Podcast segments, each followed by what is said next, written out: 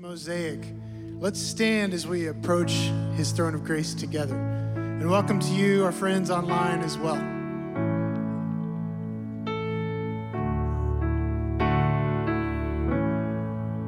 And are you hurting and broken within? Overwhelmed by the weight of your sin? Jesus is calling.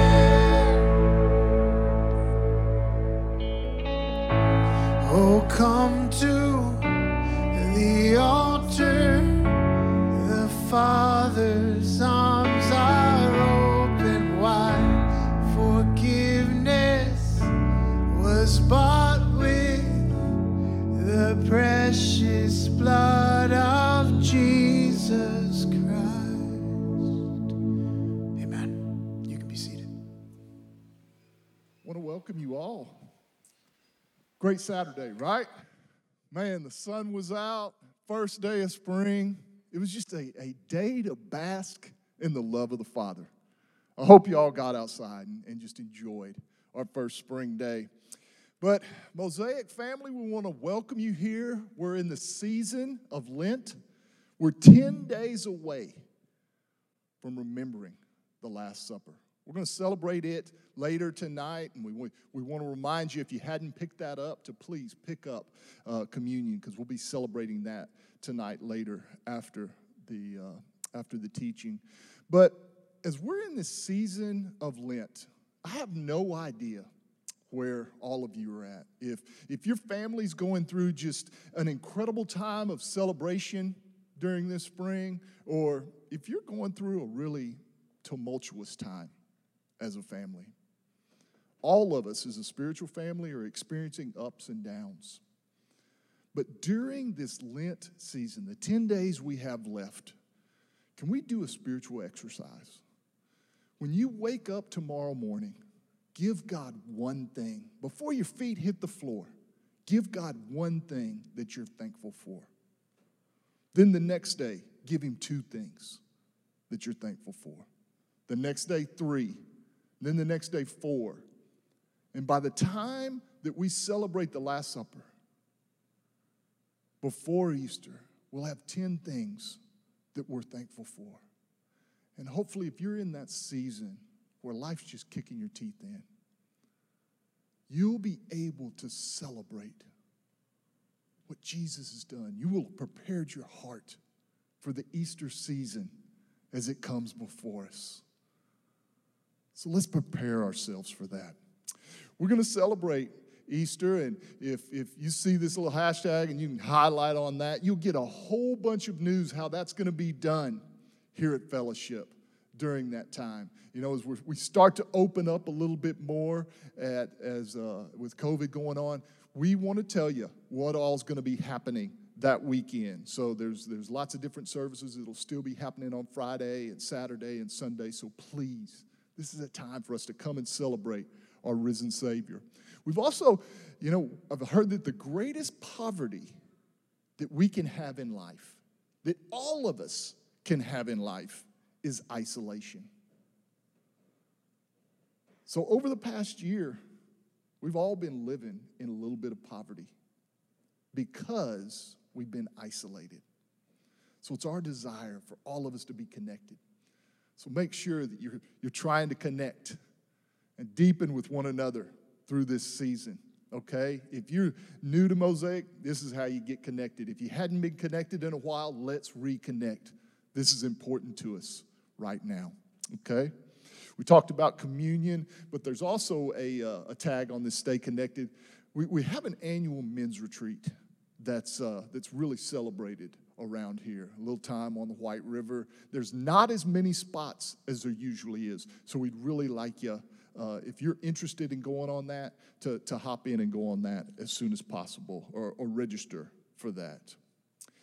Would you please do me a favor and let's all stand together once again? Let's bow our heads in worship just prepare ourselves for what it is that the Lord has for us tonight. Father, thank you for this family that you have gathered here. Into your home, we submit ourselves. We ask you to prepare our hearts, minds, and souls for worship tonight. Let us celebrate you in your fullness. For those of us that are worshiping from home tonight, Lord, be with them, fill their hearts.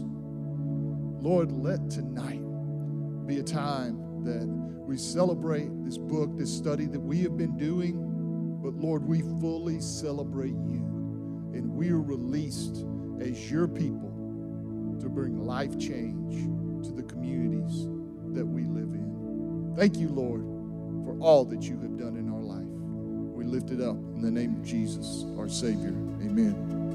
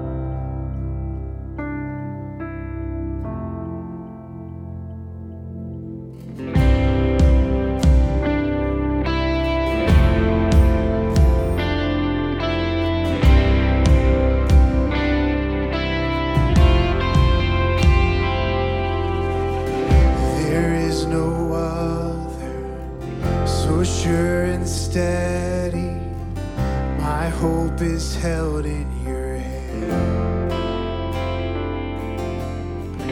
When castles crumble and breath is fleeting, upon this rock I will stand. Upon this rock I will stand.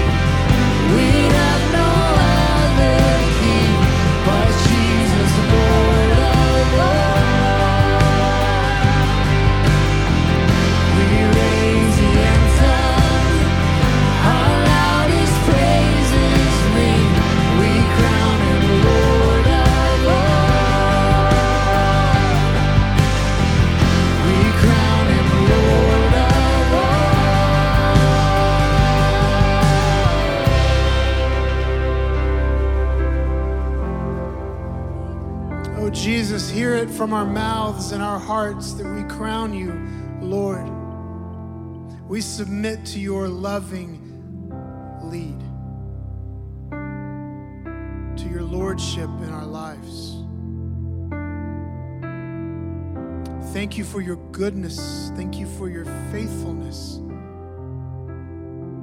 your long suffering, steadfast love for us. And we gratefully sit beneath your love tonight. Amen. You can be seated.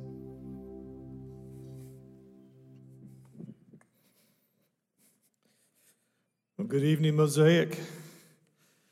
It is a joy and a pleasure to be with you tonight um, as we wrap up our study through Joshua. I hope you have enjoyed this. I, I have mentioned before, it's one of my favorite studies. Uh, I love the character and the, the story of Joshua so much that I named one of my sons Joshua. I named another one of my sons Caleb. Um, so I just, you know, I love it. It's been great. So I hope you have enjoyed it. We're going to wrap up tonight with uh, the, chap- the last two chapters, which are essentially Joshua's farewell addresses. Uh, they, they kind of run together, but they're actually two different times that he speaks to, uh, to the, the nation of Israel to give his final words. But as we get ready to wrap up, let's take a few minutes and kind of get the big picture of what this book is about. What is the book of Joshua really about? Well, the book of Joshua tells the story of God's people, the Israelites, uh, coming into the land that he had promised to Abraham, would have been about 600 years before. He made a promise to Abraham. And he took him into this. I want you to go to a land that I'm going to show you. And he took Abraham to the land that we now, uh, in this passage, we're going to call it Canaan. And he said, I'm going to give you all of this land and I'm going to fill it with your people. I'm going to raise up a great nation. Well, Joshua is the beginning of the fulfillment of that promise. They have gone into Egypt and they have become a great nation. We're not really sure how many people came out of Egypt, but most scholars say it could be as many as 2 million people. That's a pretty good sized group of folks, right? They went in, they were 70, they came out, they were 2 million. So now he, he made them a, mini, a great nation, he multiplied them, and now he's bringing them back to the land. And so Joshua is all about them coming into the land.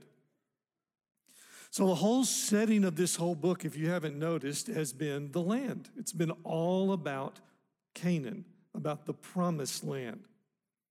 For Joshua and his people, this was that wonderful land of promise that they had that had been handed down. The story had been handed down from generation to generation to generation. And for them, it was always home. Now, one thing that stands out for over 400 years, they have been a people who have not had a home. They were living in Egypt on somebody else's land, and then eventually they became slaves in Egypt and so they actually themselves belonged uh, to, to Pharaoh and, and to the rulers of Egypt. And when God led them out, they spent 40 years wandering around in the wilderness. So they had been over 400 years a people without a home. Longing to go home, interestingly enough, to a home they had never seen before in their lives. Not one person who had entered into uh, the, the land in the story of Joshua that we've been reading, not one person had ever seen that land before they left Egypt and came there. And yet they longed for that place for home. In Joshua, we see them finally coming home, and, the, and this is what uh, the promised land represented to them. It was the place where they could finally live in the promised blessings of God. And so at the end of his life, Joshua gathers his people and says, um, I'm, I'm advanced in years. I'm not going to be around much longer. I'm going the way of the earth. Let me give you some, some words. You're in the land. God has given you this land, He's brought you home. Now, let me tell you how to live here. How do you live in the promised land? And that's what these two chapters really focus on. So, what's the application for us? So, uh, I'm not Jewish, so God didn't promise Canaan or what's now Palestine or Israel. It didn't promise that to me. So, what's the application to us? Well, Jesus promised some things for those who would be followers of Him. He promised freedom. He said to us, Whoever the Son sets free is free indeed. And he promised that we could live and walk in freedom in this life. He promised us uh, what he described the abundant life. I have come that they may have life and may have it more abundantly. He promised love and joy and peace and hope and forgiveness and purpose and meaning. Those were all things that Jesus promised us in this life. So, how do we learn from Joshua and what he says to the Israelites? How do we learn how to live in those promises as well? So, we're going to read Joshua chapter 24, verses 14 and 15. Uh, as I begin reading this and you read along with me, you're going to go, wow, that sounds really familiar. You, many of you have this on a wall somewhere in your house, okay? I think we have it on a wall in our house. But here's what it says Now, therefore, fear the Lord and serve him in sincerity and in faithfulness. Put away the gods that your fathers served beyond the river and in Egypt and serve the Lord. And if it is evil in your eyes to serve the Lord, choose this day whom you will serve. Whether the gods of your father, gods your father served in the region beyond the river, or the gods of the Amorites in whose land you dwell. But as for me and my house, we will serve the Lord. How do we live in this land of promise? When you hear the command that Joshua gives here, and, and you hear it uh, in, in other places, when you hear the command to serve God, what comes to your mind? Think about that. Is your first thought about doing things for God? When you say, I'm, I'm going to serve the Lord, is your first thought, well, what am I going to do for Him? That's what most of us think it means to serve. And while serving involves doing things, when Joshua says to them, Choose today whom you will serve, the main idea behind this challenge is not about what are you going to do for God. Probably a better way to, to word it, to capture what he's saying, is choose this day to be the servant of God. You know, there's a difference in our minds when we think of the act of serving and the identity of being a servant. And Joshua is not talking about a challenge to activity, he's talking about a challenge to identity. How do you see yourself in relationship to this God who we're going to see a little bit has done all these things for you and, and given you this land. Choose today to be the servant of the Lord. You see, we can serve, do things, and still be our own master and be in control of our own lives. But when we think of being a servant, we know that we've moved from responsibilities to relationships. Being a servant speaks about the relationship between the servant and the master. Being a servant is an identity of who I am, and specifically who I am in relationship to God. So Joshua teaches us that living in God's blessing is a reward of a faithful servant. If we want to live in the blessings of God, we must do so as faithful servants of God. And so, as he talks to the Israel, he's, he's helping them understand what does it mean to live as a faithful servant of God. In chapter 23, Joshua uses the phrase, the Lord your God, that phrase, 13 times in 16 verses. When something gets repeated that often, you probably ought to underline it in your Bible. He's trying to make a point.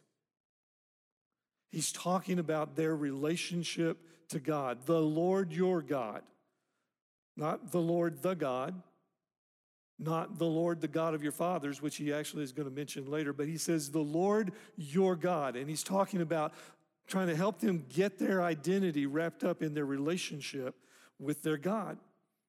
And it's in that context of the Lord your God that he issues this challenge to choose to be the servant of the Lord. And then Joshua points out three characteristics of a servant that I want us to look at. He says, A servant of the Lord loves God, clings to God, and obeys God. A servant of the Lord loves God, clings to God, and obeys God. Let's look at each of these a little closer. First of all, a servant of the Lord loves God. Part of the problem of seeing serving primarily as activity is that we can confuse activity then with the relationship. If I am doing things for God, then I must have a good relationship with God. Look, I'm doing God stuff. And we can get so busy about the activity that we think that that has then somehow been an evidence of the relationship. But our service for God should be first and foremost driven by our love for God. We do things for God because we love Him, because of the relationship we have with Him. And that's what Joshua is driving at. He says, he says, I want you to choose whom you will serve. Not choose to do things, choose whom you will serve. Choose the master. In Romans chapter 6 and verse 16, Paul writes, Do you not know that if you present yourselves to anyone as obedient servants, you are servants of the one whom you obey? Or, as the great theologian and worship music writer Bob Dylan said, you got to serve somebody. And here's the reality we're going to serve somebody. We don't get to choose if we have a master, but we do get to choose who our master is. And that's what, that's what Joshua was saying. Choose today whom you will serve. Either the God who brought you out, or the gods of, the, of your fathers before on the other side of the river, or the gods of this land, but you're going to choose one of them. You're going to choose the master. You're going to choose the relationship, he says. And then he goes on to say, in chapter 23 and verse 11 Be very careful, therefore, to love the Lord your God. This encouragement doesn't come out of a vacuum. He doesn't just out of the blue say, Oh, and by the way, love God. In the verses just before this, Joshua had reminded them of that God had driven out their enemies and had fought their battles just as he had promised. And then a few verses after this, he reminds them not one word of the promise of God has fallen to the ground. I love how he, words that. God has kept every word of his promise to you. That is the God that he's calling us to love. He's saying, Look, look at all the evidence of what God has done for you. And then he goes in the first 13 verses of chapter 24 and just recounts all the things that God had done for, the, for his people simply because he loved them. He was encouraging them to love because of the love that God had faithfully shown to them. In 1 John 4 and 19, it says, We love because he first loved us. Our love for God grows out of the experience of his love for us. Paul tells us in Romans chapter 5 the greatest demonstration of God's love for us was Jesus' death on our behalf. So when we take time to think about all the ways that God has loved us, when we take time to recount all the ways that God has shown and demonstrated his care for us, his goodness to us, that's why it's so important for us to tell the stories. If there's another thing that I hope you got out of Joshua, and you'll get this out of um, several of the stories from the New Testament, is that the reminder oh, and be, by the way, tell your children, and then tell their children, and pass the stories on. Why is this so important? Because in the telling of the stories, we're reminded God is so good. And He has blessed us so much. And His love keeps flowing over and over and over us. And out of that, then, we can learn to love God. So that when we come to the New Testament and Jesus says, hey, the greatest commandment is that you love God completely with all your heart, all your soul, all your mind, and all your strength. Love God. you do realize God didn't create us because he needed somebody to do stuff for him. It's not why he created us. He created us so that we could live in, receive, and reflect back his love. To be loved and to love. Secondly, a servant of the Lord clings to God. When we love God completely, then we're moved to hold tightly to Him. One definition of this word for cling is to be hard to remove from something. And when I read that definition, this, this word picture or this picture popped in my head. I have a granddaughter that can be like an octopus when she wants to hang on to me. I have literally had to peel her off of me sometimes. That's the picture of clinging that, that, that Joshua is saying. And he says, he says to, uh, to be, be careful and, and to cling to the Lord your God. And he says, you be holding on to him so tight that it's practically impossible for anything to come between you and God. It's practically impossible for anything to separate you. Hold to Him so tightly that nothing can drive a wedge between you. And then, in light of this, he, he brings up some things that might drive a wedge between them. He says, for example, when you start looking at the people around you and the way they live, and you become attracted to their ways and to these people, you can get drawn away from your love for God. Be careful, he says. And then he mentions when you have a desire for peace, because you had to fight a lot of battles to get this land. And when you have a desire for peace, you don't want to fight any more battles, there's a temptation. You may just want to make a, an alliance with these people that I told you to drive out. And your longing for peace could cause you to compromise, and it will drive a wedge between you and God. Be careful, he says, to cling to the Lord. A servant of the Lord clings to God, holds tightly to God. And then, third, a servant of the Lord obeys God. As servants, our lives belong to our master. Now remember the identity of the servant. Our lives belong to the master. If we are God's servant, then we will obey his word. In 23 and verse 6, he says, Therefore be very strong to keep and to do all that is written in the book of Moses, turning aside from it neither to the right hand or to the left. While obedience is not the same as discipleship, there is no discipleship without obedience. I'll say that again because I want you to, to get that. Obedience is not the same as discipleship. But there is no discipleship, there is no following Jesus without obedience. And so Joshua says, You need to obey the word of the Lord. Jesus says in John chapter 14, If you love me, you will keep my commandments. Whoever has my commandments and keeps them, he it is who loves me. And he who loves me will be loved by my Father, and I will love him and manifest myself to him. And we've come full circle. The servant of the Lord loves God because he or she is loved by God, clings tightly to God, and guards that relationship, and then obeys God. And in return, Jesus makes himself and his love known even more to him or her. And we walk in the blessings.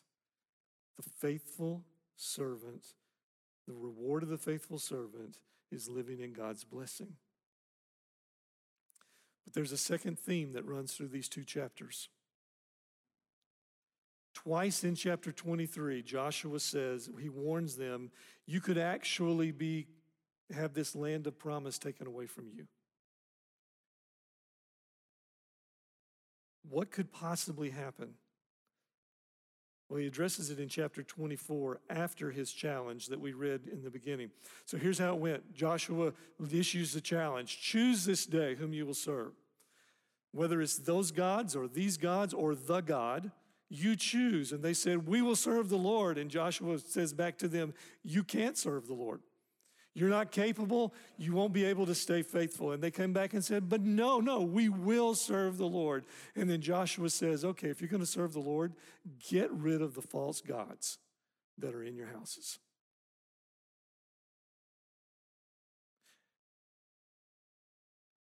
As I read this, that statement, that command just kind of jumped out at me, and I realized here are these people who are passionately declaring their allegiance and devotion to God, and the whole time they had idols in their tents and in their houses. We're going to serve the Lord, and there's a, there's a little Baal in my closet back here.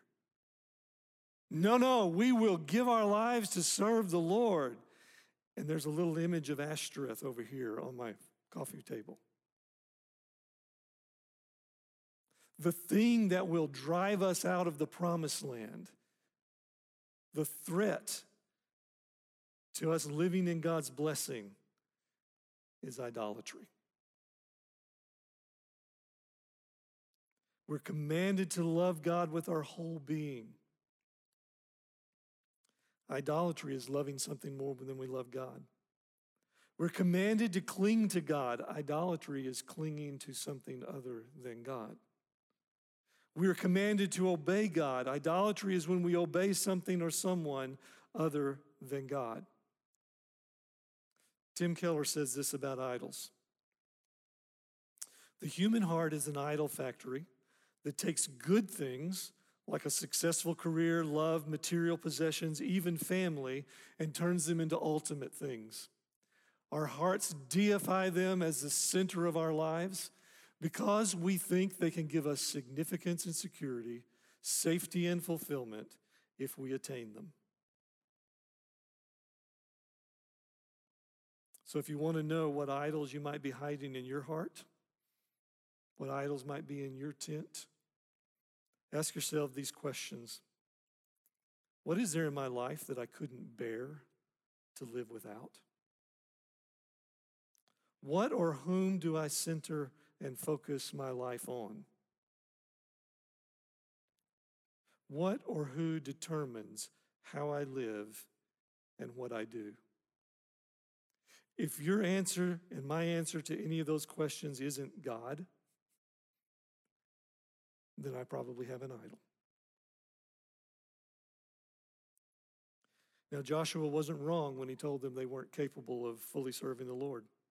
He knew the weakness of our human nature and how easily our hearts are drawn away from God. And so God provided a way for our falling short, our turning away, our disobedience to be forgiven and covered. And that was through the death and the resurrection of Jesus, our Savior. As Joshua closes his farewell address to his people, we're told that he sets up another stone memorial. If you've been reading through Joshua with us, you've noticed there have been a few stone memorials that have been set up, haven't there? And he sets up one last one. And he writes the words of the covenant on it. And he sets up this stone memorial to remind me of the, to remind them of this commitment that was made between them and God. He said, "I'm setting up this stone because it has heard all of your words." And as you see this stone, I want you to remember the covenant the pledge we will be servants of the Lord, and that they would be drawn back into their commitment to be the servants of the Lord.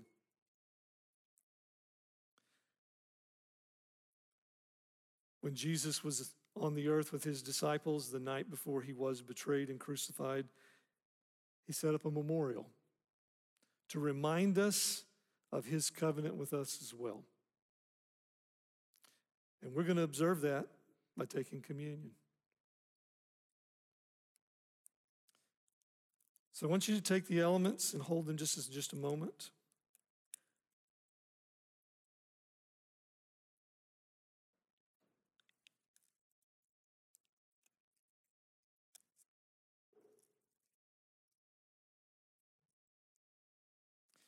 And as you hold this tangible reminder of the covenant that Jesus made with us,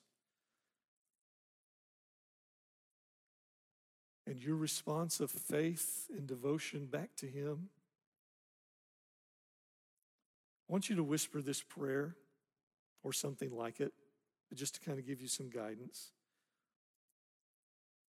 Jesus, with your grace working in me, I will be a servant of the Lord. Jesus, with your grace working in me, I will be a servant of the Lord. Now, as you take the bread and drink the cup, I want you to be reminded of the body broken for all the ways we've broken faith with Him and His blood shed to cover every sin that we have committed against Him.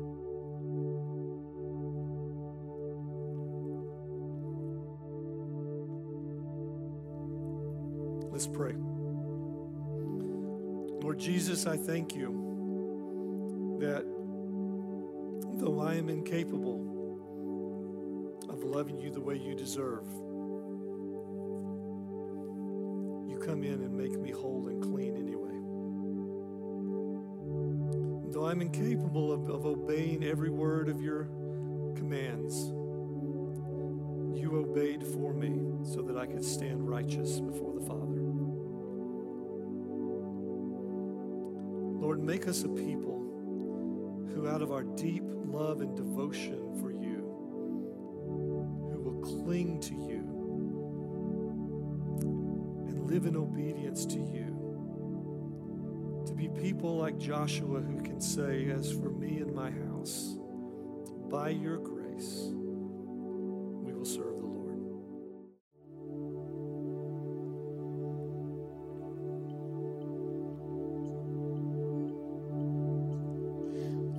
things have passed away.